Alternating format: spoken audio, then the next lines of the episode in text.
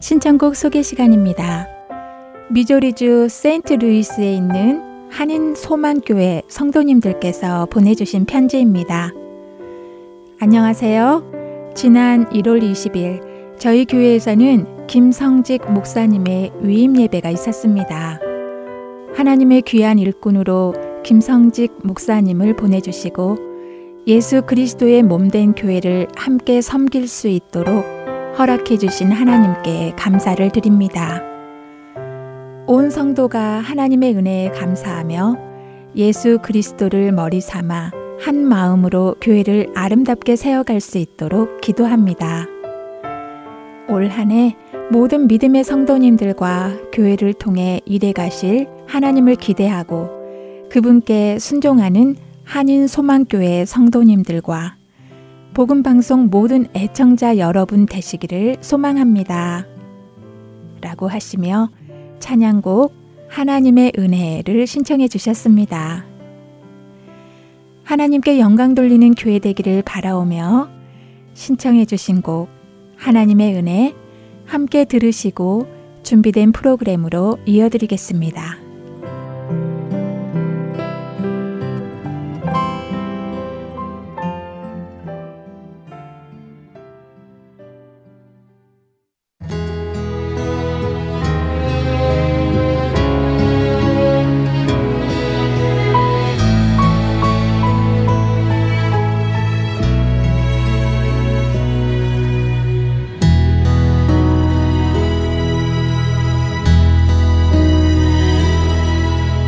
지으신 이가 하나님.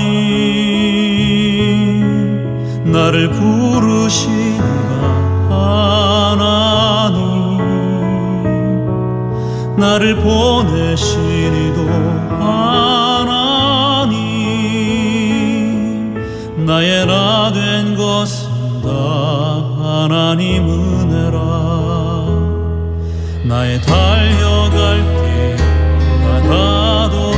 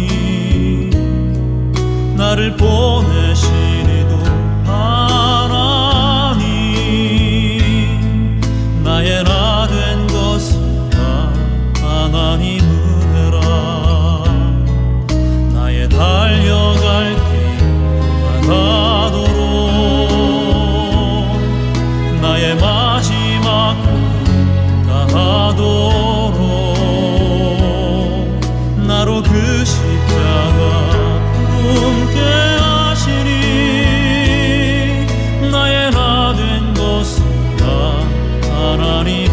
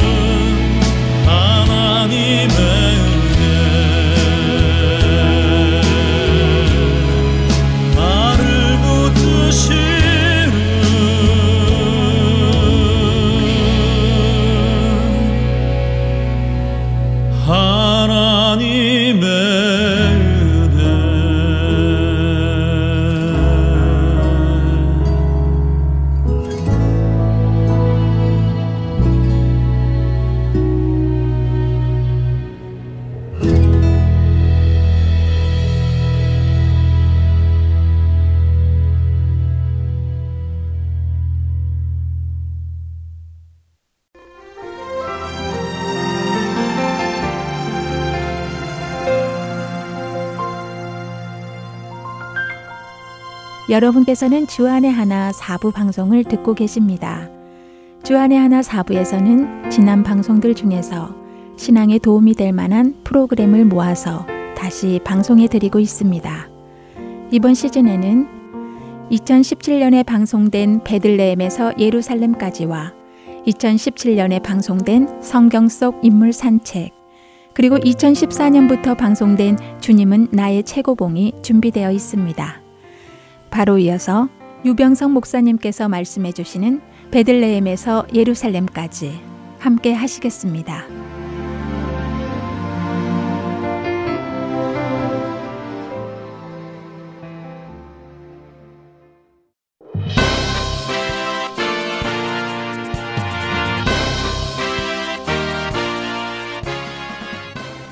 청취자 여러분, 안녕하십니까? 다윗을 따라다니는 특별한 성경 여행 유병성 목사입니다.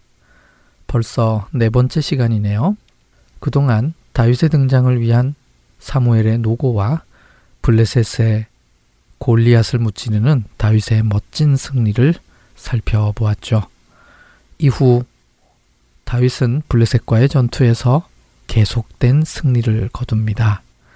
이 승리는 사울로 하여금 시기심을 일으키게 됩니다. 사울의 시기는 다윗을 평생의 대적으로 여기고 그를 죽이고자 하는 무시무시한 공격으로 나타나게 되죠. 다윗은 몇 번의 죽을 고비를 넘기고 간신히 아내 미갈의 도움으로 라마나요스로 도망가는데 성공합니다. 지난 시간에 살펴본 바로는 사울의 왕궁이 있는 기부야야말로 다윗에게는 가장 큰 전쟁터였습니다. 자신의 목숨을 지키기 위해 항상 긴장해 있어야 하는 최악의 전쟁터였던 것이죠. 반면 라마에 있는 목자들의 처소인 라마나요스는 어렸을 때부터 익숙한 곳이었고 또 사무엘이 있기에 안전한 피난처였습니다. 피난처이긴 하지만 여전히 사울의 왕궁이 있는 기부하로부터 그리 멀지 않은 곳이었습니다. 사울은 다윗을 잡기 위해 세 번에 걸쳐 전령을 보냅니다. 이들 모두 하나님의 영에 이끌리어 예언을 하게 되는 예상치 못한 일이 벌어지자 사울이 직접 다윗을 잡기 위해 나섭니다. 목자의 일상에 익숙치 못한 사울은 라마나요의 정확한 위치를 알기 위해 세구의 큰 우물가에서 사람들에게 물어보아야 했습니다. 여기까지가 지난 시간의 여정이었습니다. 그럼 이제 네 번째 여정을 시작해 보도록 하겠습니다. 사울은 의기양양하게 다윗을 잡겠다고 세구의 큰 우물가에서 출발하여 라머나옅을 향해 움직이기 시작했습니다. 그런데 사울에게마저 놀라운 일이 벌어집니다. 19장 23절 사울이 라마나옅으로 가니라 하나님의 영이 그에게도 임하시니 그가 라모나옅에 이르기까지 걸어가며 예언을 하였으며 이 놀라움을 표현하기 위해 성경 저자는 세 번에 걸쳐서 감후라는 표현을 합니다. 직역을 하면 그도 역시라는 뜻이죠. 한국말 성경에도 그 뉘앙스가 잘 표현되어 있습니다. 첫 번째는 19장 22절에 사울도 라마로 가서라고 표현되어 있는데 히브리어 원문에는 그도 역시라는 뜻의 감후가 기록되어 있습니다. 두 번째는 19장 23절 하나님의 영이 그에게도에 해당하는 히브리어 원문에 그도 역시라는 뜻의 감후라는 표현으로 강조되어 있고요. 세 번째는 19장 24절에 그가 또 그의 옷을 벗고에서 이 부분을 히브리어 원문대로 직역하면 그도 역시 옷을 벗고 라고 해야 합니다. 역시 감후라는 표현이 있습니다. 사울은 이런 상태로 하루 밤낮으로 누워 있었습니다. 히브리어 본문의 표현에 따라 직역을 하면 하루 낮밤으로 누워 있었다입니다. 낮이 먼저 나옵니다. 사울이 옷을 벗고 누워있기 시작한 것이 낮부터이기 때문이죠. 19장 24절에 그러므로 속담에 이르기를 사울도 선지자 중에 있느냐 하니라 라고 마무리합니다. 왜 이렇게까지 자세하게 사울이 예언하는 장면을 묘사했을까요? 지금은 사울이 예언할 분위기도 아닙니다. 복수심에 불타 다윗을 잡으러 달려온 상태인데 말이죠. 사울이 예언한 것은 이번이 처음이 아닙니다. 그리고 이 속담도 두 번째 나온 것입니다. 사무엘상 10장에서 사무엘이 사울에게 기름 부은 후 사무엘의 예언대로 하나님의 산에 이를 때에 사울도 예언을 했습니다. 사무엘상 10장 10절에서 12절까지를 읽겠습니다. 그들이 산에 있을 때에 선지자의 무리가 그를 영접하고 하나님의 영이 사울에게 크게 임함으로 그가 그들 중에서 예언을 하니 전에 사울을 알던 모든 사람들이 사울이 선지자들과 함께 예언함을 보고 서로 이르되 기스의 아들에게 무슨 일이 일어났느냐? 사울도 선지자들 중에 있느냐? 하고 그곳에 어떤 사람은 말하여 이르되 그들의 아버지가 누구냐? 한지라. 그러므로 속담이 되어 이르되 사울도 선지자들 중에 있느냐 하더라. 이때에는 사울이 왕으로 기름 부음 받은 직후이고 사람들의 반응도 긍정적인 의미에서 이 속담을 이야기합니다. 하지만 오늘 본문 속에서는 분위기가 완전히 다릅니다. 사울은 세구의 큰 우물에서 출발해서 라마나요스로 가는 길에서부터 예언을 하기 시작합니다. 사울은 이미 악령에 의해 제정신이 아닐 때가 많았습니다. 그런 그가 지금 벌거벗고 하루 종일 누워 있습니다. 성경학자들은 사울의 지금 상태를 진정한 예언 활동이 아니라 통제 불능의 무아지경 상태로 해석합니다. 그 힌트를 벌거벗는 그의 행동에서 찾습니다. 성경에서는 벌거벗음은 곧 수치입니다. 미가서 1장 11절 사빌 주민아 너는 벗은 몸에 수치를 무릅쓰고 나갈지어다. 그리고 재단에 올라갈 때에도 하체를 보이면 안 됩니다. 지금의 사울의 상태는 예언자의 상태가 아니라 무의식 중에 자신의 진짜 상태를 드러내주고 있는 상황인 것이죠. 이 본문에서 표현된 속담은 사울을 비꼬기 위해 표현한 것입니다. 저는 지금 사울의 상태에 대한 또 다른 해석을 추가하고자 합니다. 이 상황을 이해하기 위해서 첫 시간에 읽었던 사무엘상 15장 35절을 읽어보겠습니다. 사무엘이 죽는 날까지 사울을 다시 가서 보지 아니하였으니 한국말 성경을 보면 사무엘이 사울을 만나러 가지 않은 것으로 이해됩니다. 하지만 히브리어 본문을 직역하면 사무엘은 사울을 보는 것을 죽을 때까지 더하지 않았다입니다. 가서라는 동사가 사실 없습니다. 이 구절대로라면 그때 이후 사무엘과 사울의 만남은 없어야 합니다. 그런데 오늘 사건 속에는 사울이 사무엘이 있는 라마나요스로 찾아옵니다. 사무엘이 사울을 만날 수밖에 없는 상황이죠. 사울은 지금 제정신이 아닙니다. 무의식적 통제불능 상황입니다. 그렇다면 사울이 사무엘 앞에서 벌거벗고 드러누워 하루 종일 있었다 한들 사무엘은 사울을 만났다고 볼 수 없는 일입니다.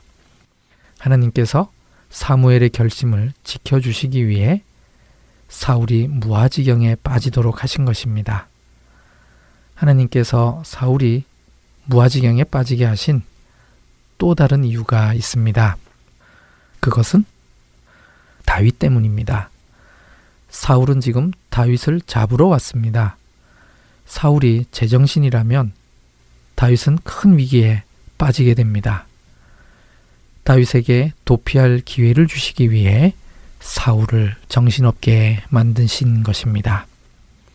사무엘상 20장 1절 다윗이 라마나요에서 도망하여 이 구절은 사울의 추격전의 끝을 표현한 것입니다. 이 추격전이 이렇게 끝이 난 이유를 정리하자면 크게 두 가지입니다. 첫 번째는 사무엘 선지자가 사울을 만난 것이 아니게 하시려고 그리고 두 번째는 다윗이 라마나요에서부터 도망할 수 있도록 하기 위하여입니다. 이렇게 도망간 다윗이 찾아간 곳은 어디일까요? 그를 유일하게 이해해주고 위로해 주었던 요나단입니다. 요나단의 신분을 염두에 두면 지금 다윗이 찾아간 곳은 다시 사울의 왕궁이 있는 기부아 근처입니다. 절친인 요나단과 기부아에서 비밀리에 만남을 갖는 것이죠. 그런데 이제부터 이어지는 에피소드는 이전에 있었던 사건들과 연결이 되지 않는 듯 보입니다. 사무엘상 19장에서 다윗을 잡으러 라맛 나요까지 쫓아온 사울이었는데 사무엘상 20장에서의 사울은 마치 19장의 사건을 모르는 듯 하기 때문이죠. 오히려 궁궐에서 정기적인 초하루 식사에 다윗이 당연히 참석할 것이라고 생각하고 있습니다. 이것은 성경학자들에게는 큰 숙제입니다. 가장 유연하게 넘어가는 방법은 사울의 정신 상태가 정상이 아니니까 충분히 그럴 수 있다고 보는 것입니다. 우리는 앞서 사무엘서 저자가 다윗의 일생을 마치 자서전 쓰듯이 시간적 순서에 따라 기록한 것이 아님을 살펴본 바 있습니다. 본문의 사건 배열 또한 시간 순서에 따른 서술이 아닌 중요한 내용을 강조하기 위한 것입니다. 19장에서 사무엘서의 저자는 다윗과 사울의 갈등을 아주 자세히 표현했습니다. 그런데 20장에서는 다윗과 요나단이 중심이 됩니다. 저는 이게 19장과 20장의 가장 핵심적 차이라고 생각합니다. 다윗과 요나단이 가지고 있는 깊은 우정과 이들이 맺은 언약이 핵심 내용입니다. 이를 통해 보여주고자 하는 내용은 크게 두 가지입니다. 첫 번째는 요나단의 평화적 왕이 이양이죠. 요나단은 비록 사울왕의 맏아들이지만 자기가 아니라 다윗이 앞으로 왕이 될 것임을 기꺼이 인정합니다. 두 번째는 요나단의 선행과 언약으로 말미암아 다윗은 요나단의 후손을 선대할 것을 약속합니다.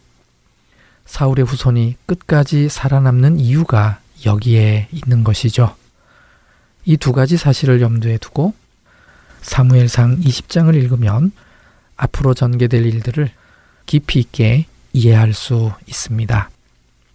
다윗은 처절한 전쟁터였던 기부아를 떠나 라마나였으로 도망갔습니다. 사울이 무아지경에 빠져 누워있는 틈을 타 라마나요스에서 도망쳐 다시 기부하로 돌아왔습니다. 요나단을 만나기 위함이지요. 기부하는 치열한 전쟁터이긴 했어도 그곳에 가장 믿을 만한 그리고 최고의 우정을 나눈 사랑하는 친구가 있는 곳이기도 합니다. 그는 요나단을 만나 큰 위로를 받게 됩니다. 다윗의 입장에서 자신의 억울한 사연을 알아줄 사람이 없었습니다. 사무엘에게 사울이 행한 일을 다 이야기했다고는 하지만 성경 저자는 그 장면을 자세히 설명하지는 않았습니다. 다윗은 요나단을 만나자마자 자신의 억울한 상황을 하소연합니다. 요나단은 다윗을 위로하며 죽음으로부터 보호해 주겠다고 약속합니다. 이 장면이 있기 이전인 사무엘상 18장 3절에서 다윗과 요나단은 이미 언약을 체결했었습니다. 18장 3절 요나단은 다윗을 자기 생명같이 사랑하여 더불어 언약을 맺었으며 그리고 사무엘상 19장 1절에서 7절까지에서는 요나단이 사울을 설득해서 다윗을 해치지 않겠다는 약속을 얻어내기도 했습니다. 이러한 일들이 있은 후이기에 사울도 요나단과 다윗이 친하다는 사실을 이미 알고 있었을 것입니다. 그래서 다윗은 이 일 때문에 더 걱정합니다. 다윗의 심정이 잘 드러난 구절이 있습니다. 20장 3절 다윗이 또 맹세하여 이르되 내가 내게 은혜 받은 줄을 내 아버지께서 밝히 알고 스스로 이르기를 요나단이 슬퍼할까 두려운즉 그에게 이것을 알리지 아니하리라 함이니라 그러나 진실로 여호와의 살아계심과 내 생명을 두고 맹세하노니 나와 죽음의 사이는 한 걸음뿐이니라 사울은 다윗과 요나단이 서로 우정을 나누는 사이라는 것을 알고 있기에 다윗을 죽이기 위한 작전에 요나단을 배제하고 진행할 가능성이 충분히 있었습니다. 나와 죽음의 사이는 한 걸음뿐이니라 라는 표현은 만약 그런 작전이 펼쳐지면 다윗은 죽은 목숨이라는 문학적 표현입니다. 다윗의 심정을 표현한 한 걸음에 해당하는 히브리어가 페샤입니다. 구약에서 명사 형태로는 여기에 딱 한 번 쓰인 표현이지요. 이 단어를 70인역에서는 엠페플레스타이로 번역했는데 빈틈없이 꽉 차 있다라는 뜻입니다. 70인역 번역자들은 이 구절을 나와 죽음 사이에는 빈틈이 없다라고 해석한 것이죠. 정말 다윗의 비통한 심정이 잘 드러난 표현입니다. 요나단은 다윗을 말로만 위로한 것이 아니라 다윗을 살리기 위해 행동합니다. 다윗이 묘책을 제안합니다. 초하루를 이용해서 3일 동안 들에 숨어 있고 요나단은 사울의 분위기를 살펴서 다윗이 다시 왕궁으로 돌아가도 될지 아니면 도망가야 할지를 알려달라고 요청하지요. 이 계획에 요나단은 전적으로 동의를 합니다. 계획을 실행에 옮기는데 기준이 되는 날은 초하루입니다. 예전 개혁개정에는 월삭이라고 불리던 명절입니다. 민수기 28장 11절에서 15절까지의 이 명절에 대한 규례가 잘 나와 있습니다. 이날은 일반 안식일과도 다른 날입니다. 대속제일 다음가는 작은 속죄일로 지키는 명절입니다. 지난달에 지은 죄를 속죄하고 이번 달에는 죄를 짓지 않고 살게 해달라는 뜻에서 매월 초하루에 지킵니다. 아마도 다윗과 요나단은 이날이 주는 의미에 기대했던 것 같습니다. 사울이 지난 잘못을 회개하고 다윗에 대한 적개심 거두기를 기대했지만 뜻대로 되지 않았습니다. 오히려 둘째 날에 아버지 사울과 아들 요나단이 크게 다투게 됩니다. 사울이 요나단에게 심한 욕을 했기 때문이죠. 20장 30절 폐역무도한 계집의 소생아 내가 이 세 아들을 택한 것이 내 수치와 내 어미의 벌거벗은 수치됨을 내가 어찌 알지 못하랴 19장에서 사울이 무아지경 가운데 벌거벗고 하루 종일 누워 있었던 장면이 떠오릅니다. 자신의 수치는 깨닫지 못하고 있는 사울의 아이러니가 그대로 나타난 표현이죠.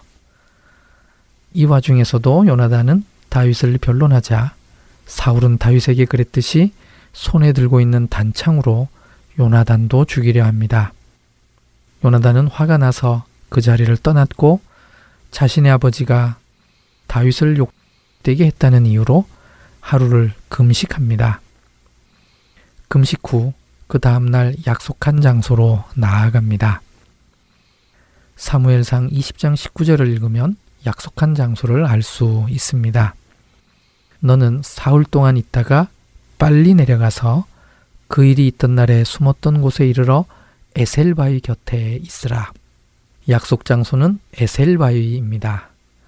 히브리어로는 하에벤하 에젤입니다. 이 장소도 수수께끼 같은 곳입니다. 성경에 이곳에 딱 한 번 나오는데 에젤이라는 단어의 뜻도 알 수 없습니다. 아직까지는 에셀바위와 관련된 장소에 대한 전승도 전혀 없습니다. 우리가 잘 알고 있는 에벤에셀의 그 에셀이 아닙니다. 에벤에셀은 히브리어로 에벤에제르인데 에제르는 도움이라는 뜻입니다. 헬라어 구약 성경인 70인역 성경을 참고해도 어렵기는 마찬가지입니다. 헬라어 성경에는 에셀바위를 이 무더기들이라고 해석을 했습니다. 큰 바위가 하나 있는 것이 아니라 돌들이 여러 개 쌓여 있는 돌 무더기라는 뜻이죠. 실제로 히브리어 에베는 그냥 일반적인 돌을 뜻하는 단어입니다. 바위에 해당하는 단어는 따로 있습니다. 에셀바위는 어떤 특별한 큰 바위라기보다는 아마도 기부와 가까운 들에 있는 특별한 돌무더기를 일컫는 표현일 가능성이 높습니다. 이 돌무더기 옆에서 다윗과 요나단이 서로 우정을 확인하고 여호와의 이름으로 맹세를 하고 헤어진 것입니다. 이 돌무더기는 창세기 31장 48절을 떠오르게 합니다. 라반의 말에 오늘 이 무더기가 너와 나 사이에 증거가 된다 하였으므로 그 이름을 갈르시라 불렀으며 기부아에는 사울의 궁전이 있고 이 궁전은 다윗에게는 살벌한 죽음의 위협이 상존하는 전쟁터 같은 곳입니다. 하지만 기부아에는 에셀바위도 있었습니다. 요나단과의 우정을 다시 확인하고 여호와의 이름으로 맹세하고 헤어진 곳이죠. 에셀바위는 다윗과 요나단의 맹세를 증거해주는 증거의 돌무더기인 것입니다. 요나단과 헤어진 다윗은 이제부터 본격적인 방랑 생활을 시작하게 됩니다. 다음 시간 본문은 사무엘상 21장 1절에서부터 9절까지입니다. 오늘은 여기까지입니다. 다음 시간에 다시 뵙겠습니다.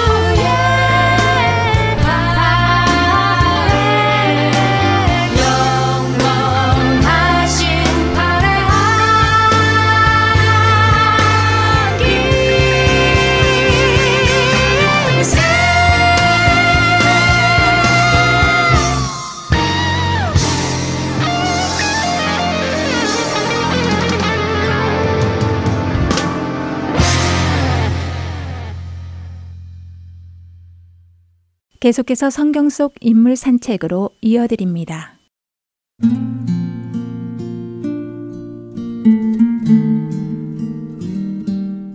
애청자 여러분들께서는 북이스라엘과 남유다를 통틀어서 우상숭배를 가장 많이 하고 하나님께 불순종한 왕이 누구였다고 생각하세요? 아합? 문하세? 네, 여러분들은 남유다의 12대 왕인 아하스를 기억하시나요? 성경에 기록된 아하스 왕에 대한 이야기는 정말 황당합니다. 뭐 이런 사람이 다 있지? 이 사람 정신이 어떻게 된 거 아니야? 아하스의 이야기를 읽다 보면요. 이런 생각이 저절로 들더군요. 20세 왕에 오른 아하스가 시작한 일은 철저한 우상숭배였습니다. 그는 바알 신상을 부어 만들었고요. 또 몰렉신을 숭상하여 자녀들을 불살라서 인신 제사를 드리는 상상조차 하기 싫은 끔찍스러운 일을 저질렀습니다. 산당과 작은 산, 푸른 나무란 나무는 모두 골라서요. 그 아래 단을 쌓고요. 다른 신들에게 제사와 분향을 올렸습니다. 그는 하나님이 가장 미워하고 싫어하시는 것이 뭔지 조사 연구해서 그것만 찾아서 행했던 사람같이 느껴집니다. 하나님 앞에서 보란 듯이 맹렬한 열심을 가지고 하나님이 싫어하시는 짓만 골라서 골라서 행했던 왕 아하스. 이스라엘과 남유다의 우상을 섬긴 왕들이 많았지만요. 아하스만큼 열심히 부지런히 우상이란 우상은 전부 모셔다가 제사를 드리고 그리고 섬겼던 왕은 제가 생각하기에는 이전에도 이후에도 없었던 것 같습니다. 하나님께서는 이런 아하스에게 드디어 징계의 채찍을 드십니다. 그러므로 하나님께서 다른 나라들을 일으켜 유다를 치셨다. 그 성경은 기록하고 있죠. 아람, 북이스라엘, 에돔, 블레셋의 끊임없는 침공으로 왕창왕창 터지고 깨지고 부서지고 유다 땅 전체가 난리가 났습니다. 북이스라엘에 의해 유다는 하루 동안에 12만 명의 용사가 목숨을 잃고요. 20만 명이나 되는 부녀자들과 아이들까지 노예로 끌려갈 뻔한 그런 비참한 상황에 이르게 되죠. 유다 땅은 아우성, 통곡과 원망, 두려움으로 가득했고 살육의 피비린내 나는 땅으로 변하고 맙니다. 이에 다급해진 아하스가 손을 낸 곳은 신흥국인 아수르였습니다. 그러나 도움을 줄줄 알았던 아수르도 냉정하게 그의 손을 뿌리칩니다. 사면 초가. 그런데 보십시오.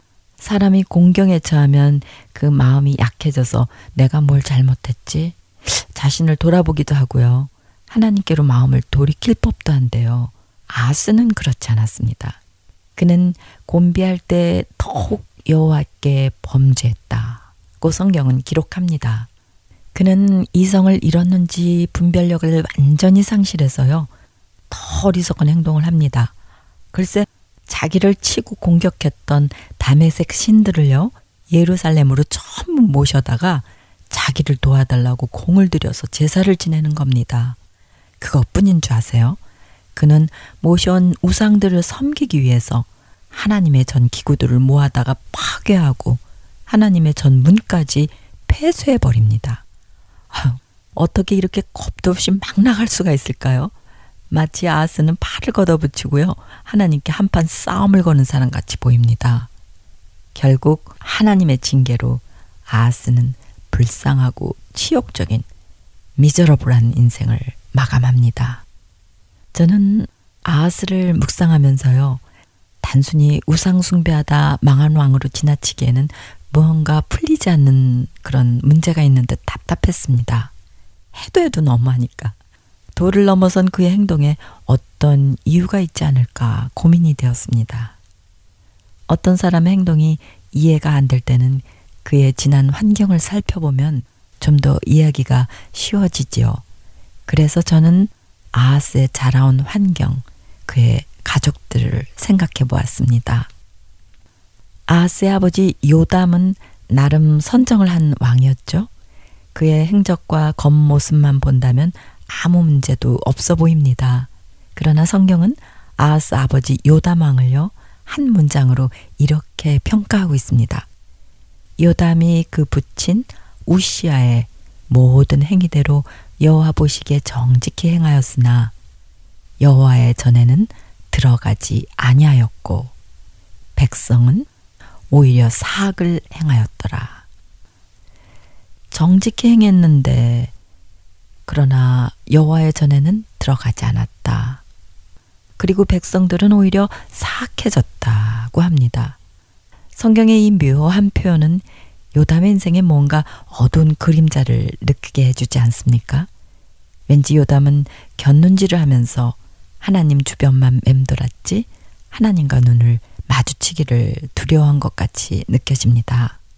그의 행동은 어딘가 조심스럽고 부자연스러웠습니다.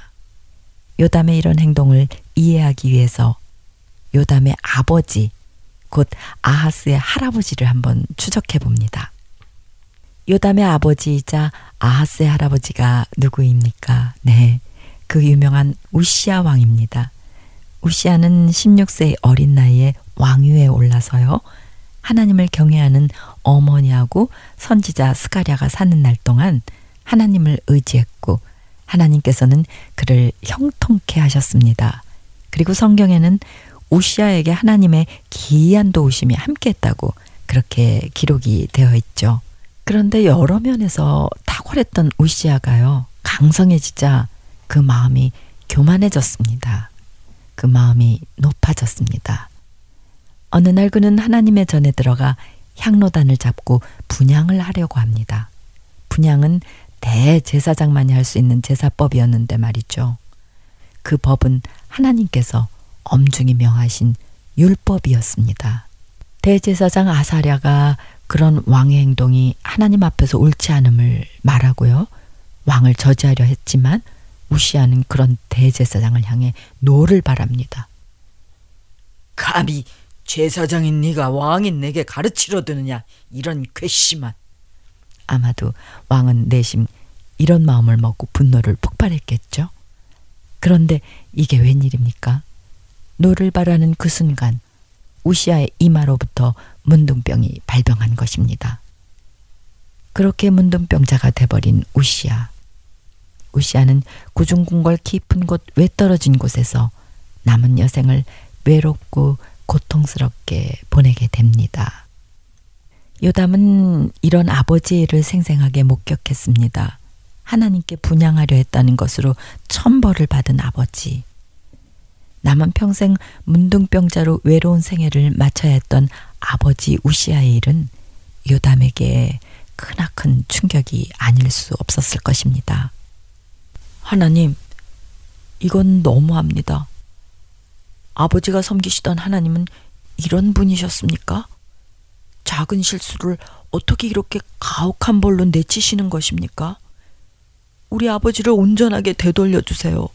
우리 아버지는 하나님을 경외하는 선왕이지 않았습니까?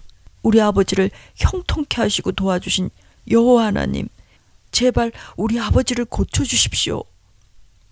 하나님 앞에서 아버지 우시아의 교만해지고 높아진 그 마음과 내면의 문제들을 알지 못했던 그 아들 요담에게는 아버지가 당한 사건은 그저 놀랍고 두렵고 한편으로는 한없이 억울하고 원통한 일이었을 것입니다.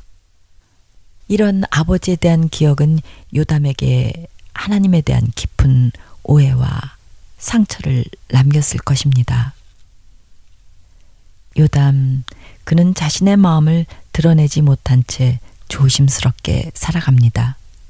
하나님께 잘못 보이면 아버지같이 천벌을 받을 것만 같았습니다.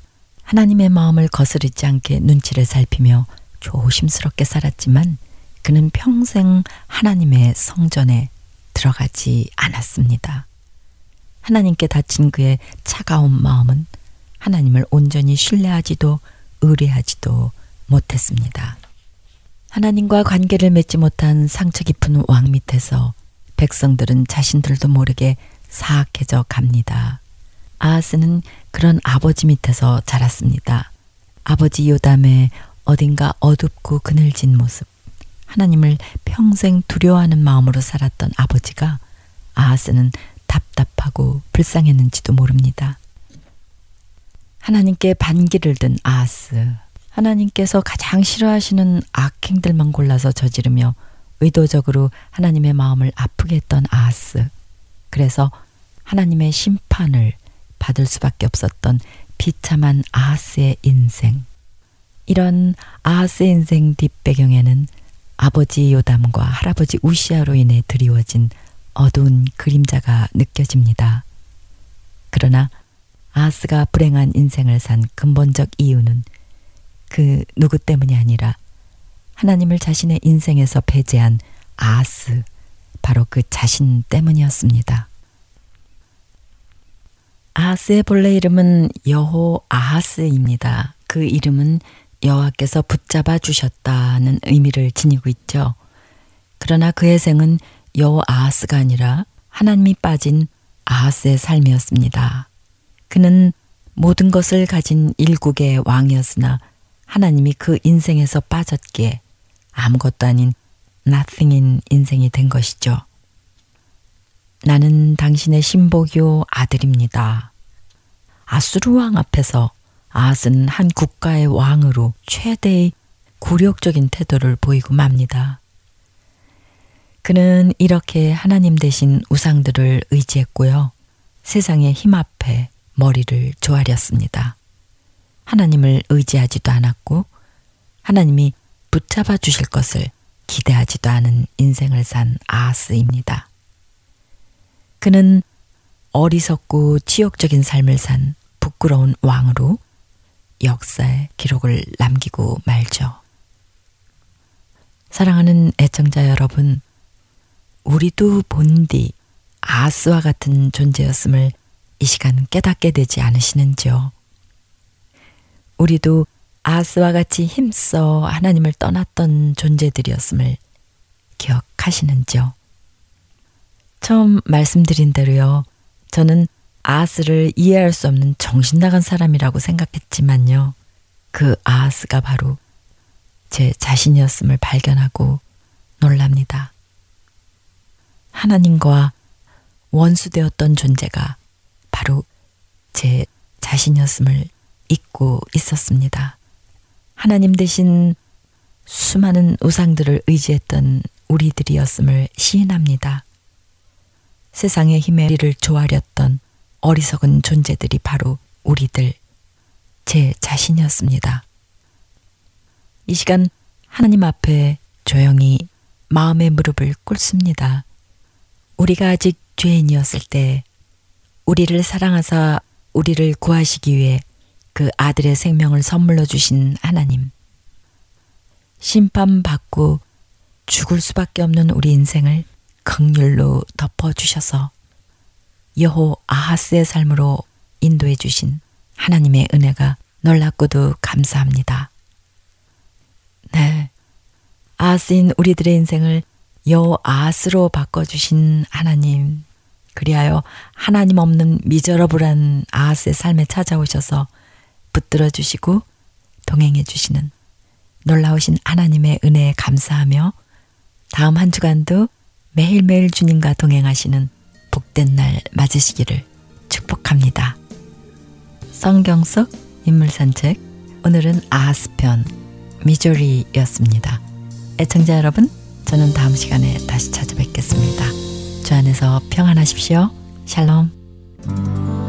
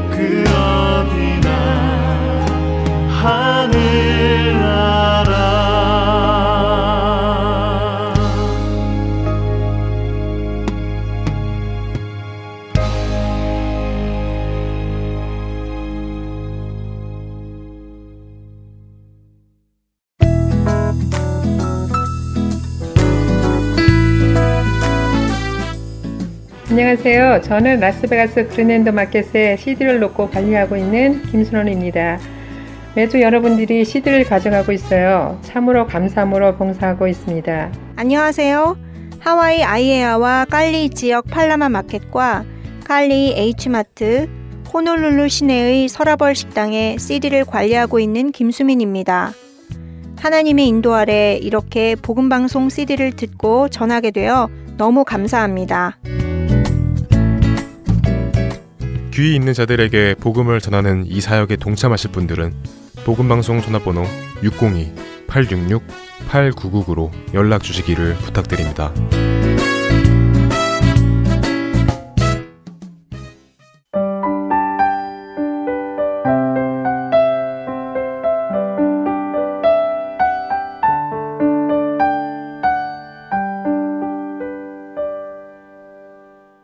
이어서 주님은 나의 최고봉 함께 하시겠습니다.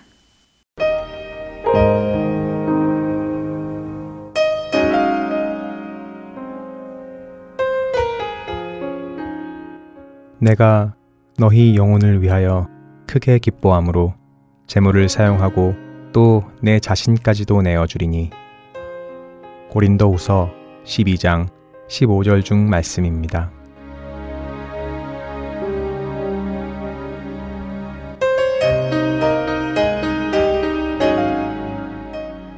하나님의 영이 하나님의 사랑을 우리 안에 부으실 때 우리 마음은 다른 사람을 향한 예수 그리스도의 관심과 일치하게 됩니다. 예수 그리스도는 모든 사람들에게 관심이 있으십니다. 우리는 자신의 애착에 따라 사역해서는 안 됩니다. 이는 예수 그리스도에 대한 우리의 관계를 시험하는 최대의 적입니다. 희생의 즐거움이란 예수님을 위해 나의 목숨을 내려놓는 것입니다. 단번에 목숨을 내던진다는 뜻이 아니라 마음을 다해 주님과 주님이 관심을 가지신 다른 사람을 위해 나의 삶을 내려놓는 것입니다. 바울은 단 한 가지 목적만을 위해 자신을 희생했습니다. 그것은 사람들로 하여금 주님을 믿게 하는 것입니다. 바울은 언제나 사람들을 자신이 아니라 주님께로 사로잡히게 했습니다.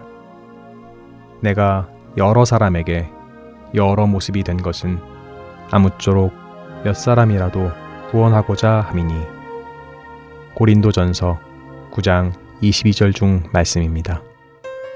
하나님과 홀로 거룩한 삶을 살겠다고 하면서 사람들을 멀리 떠나 있으면 그는 동료들에게 아무 유익이 되지 못합니다.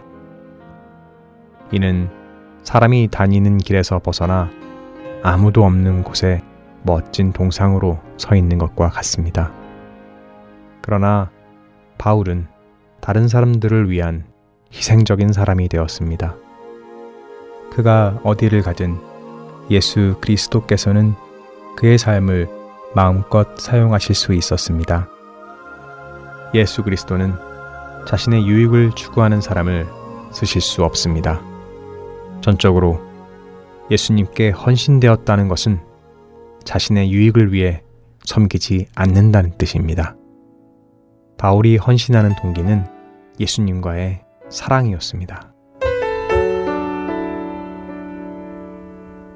나의 형제, 곧 고르게 친척을 위하여 내 자신이 저주를 받아 그리스도에게서 끊어질지라도 원하는 바로라. 로마서 9장 3절 말씀입니다. 너무 과장된 표현입니까? 사랑에 빠진 자라면 이렇게 말하는 것은 과장이 아닙니다. 바울은 예수 그리스도와 사랑에 빠져 있었던 것입니다.